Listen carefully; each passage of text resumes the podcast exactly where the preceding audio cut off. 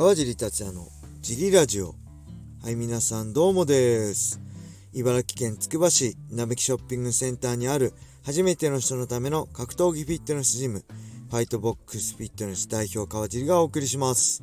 ファイトボックスフィットネスでは茨城県つくば市周辺で格闘技で楽しく運動したい方を募集しています。体験もできるのでホームページからお問い合わせをお待ちしてます。はい、そんなわけで皆さんおはようございます。今日もよろしくお願いします。昨日ですね、日曜日、皆さん見てくれましたか？ベラトール279ね、堀口選手対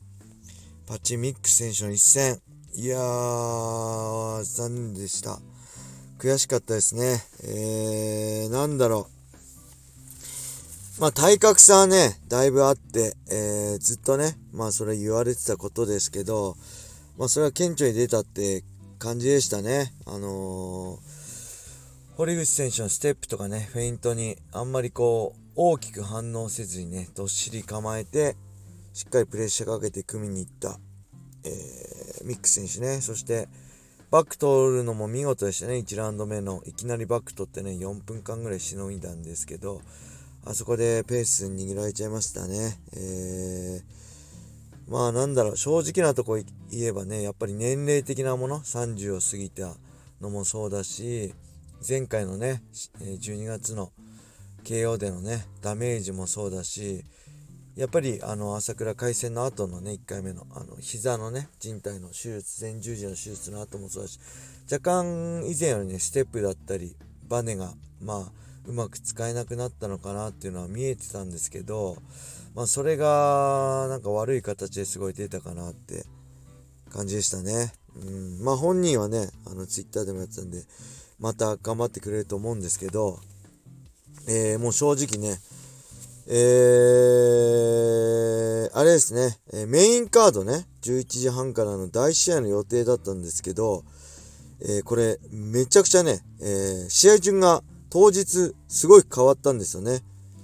はい、1、2、3、4、5、6、7、8、9、9試合、前座プレリムカードをやる予定だったんですけど、3試合ぐらいね間に合わなくて、いわゆるスイングバウト、後半メインイベントがねサイボーグが終わった後に移されたんですよね。で試合順もだいぶ違って、あれですね、アンダーカードの予定だった、ヤンシー・メデイロス対、サンチェス戦が第1試合になって、堀口選手はメインカード第2試合になりましたね。もうね正直第2試合終わってもうへこんでその後解説大丈夫かなと思ったんですけど、なんとかね気力振り絞ってね、僕らよりね戦った堀口選手の方がね疲れたし頑張ってくれたし落ち込んでたと思うんで、なんとか頑張って解説しました。なんかテンション低めだったら、もしねテンション低めだったら申し訳ありませんでした。ただねメインのねクリス・サイボーグ対アリムレンコの試合があまりにもねすごすぎて、そこでテンションまた上がりましたね。はい、セミのアーチレッツ対スタッツもね素晴らしい試合だったし、すごかったですね。さすがベラトールって感じの試合でしたね。あとは何かな、太田さんとねこの実況チームのスタッフの方が向こうでねスタジオの外で声を聞いてて、一瞬どっちか分からなくなるぐらい似てたって言われたんですけど、似てました？太田さんと、僕の声結構似てるのかな。自分ではそんな感じなかったんですけどね。はい、ちょっと面白かったですね。あとは5月3日のね、堀口選手の、イベント、ファンイベントは、やるそうです。僕もそこで参加する予定です。なんでどういうねテンションで堀口選手と会ってね会いに行けばいいのかなってちょっと思う人もいるかもしれないですけど、ぜひね当日、堀口選手に会ってね生の声を聞けたり、堀口選手に生の声をね伝えたりするの、こういう機会じゃなきゃできないと思うので、ぜひねこのツイッターで、条件ありましたね。参加、立候補するね条件もあったと思うんで、それをクリアしてねぜひ5月3日集まっていただけると嬉しいです。はい、あとは何かあったかなあ、これね、このジャッジね、ジャッジが出てたんですよね。ジャッジ、中継でも出てて1ラウンド目10対8つけてたんですけど、実際は3人ともジャッジ10対8でしたね。みんな揃いました。1ラウンド目、10対9で、ミックス選手、2ラウンド目、9対10で堀口選手、3ラウンド目10対9でミックス選手で、4ラウンド目9対10で堀口選手ってことで、1ラウンド目から2ラウンド目まで、4ラウンド目まで、2個ずつ10対9、10対9、9対10、9対10取り合ったって感じですね。はい。なんで、これ5ラウンド目がね、一番大事です。5ラウンド目を堀口選手は取ってれば判定で勝ったんですよね。まあ、ただこのミックス選手はね、勝負感というか、そこでしっかりポイント取ってると思わないでね、勝負に行ったっていうのは、このミックス選手とミックス選手のセコンドの素晴らしいですよね。まあ今ね、後からああすればよかった、こうすればよかったって言ってもしょうがないんであれですけど、まあね、残念でした。はい。あとは何かあったかなあ、このね、ブライデルアリーナ、今回ね堀口選手の試合だったり、ベラトル278、279がね行われたブライデルアリーナ、これねハワイのねあれなんですけど、2004年7月、シュートのね、大会もここで行われたんですよね、ハワイ。ね、ブライデルアリーナ。行きました、僕。石田シャオリンが行われて、セコンドとして僕も行きました。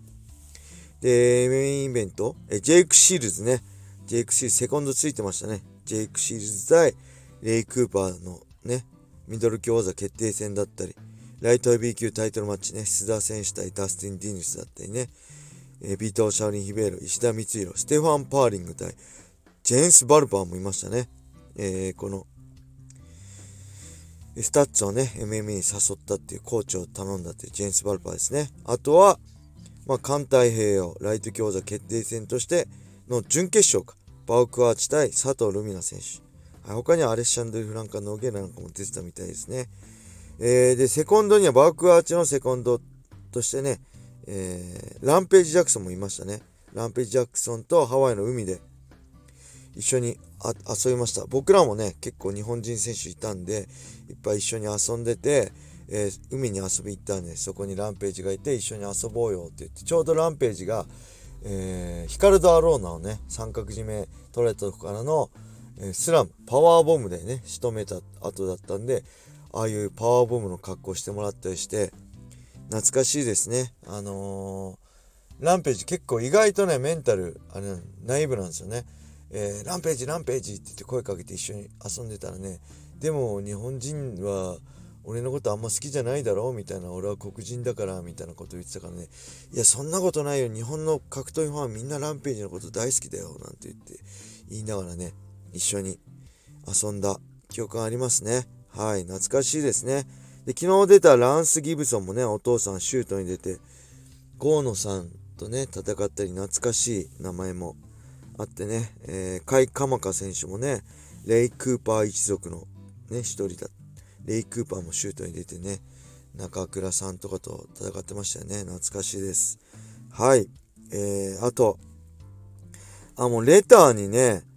なって、もうこれ終わりそうですね。あと1分ぐらいなんで今日もフリートークで終始していいですか。まあこのままね、まあ格闘技ってやっぱりこう全てハッピーエンドで終わらないって青木も昔言ってましたけどね、こうやってなんだろう、ねみんなが期待した結果通りにはなりませんけど、だからこそ魅力的であり、だからこそね僕は美しいと思うんで、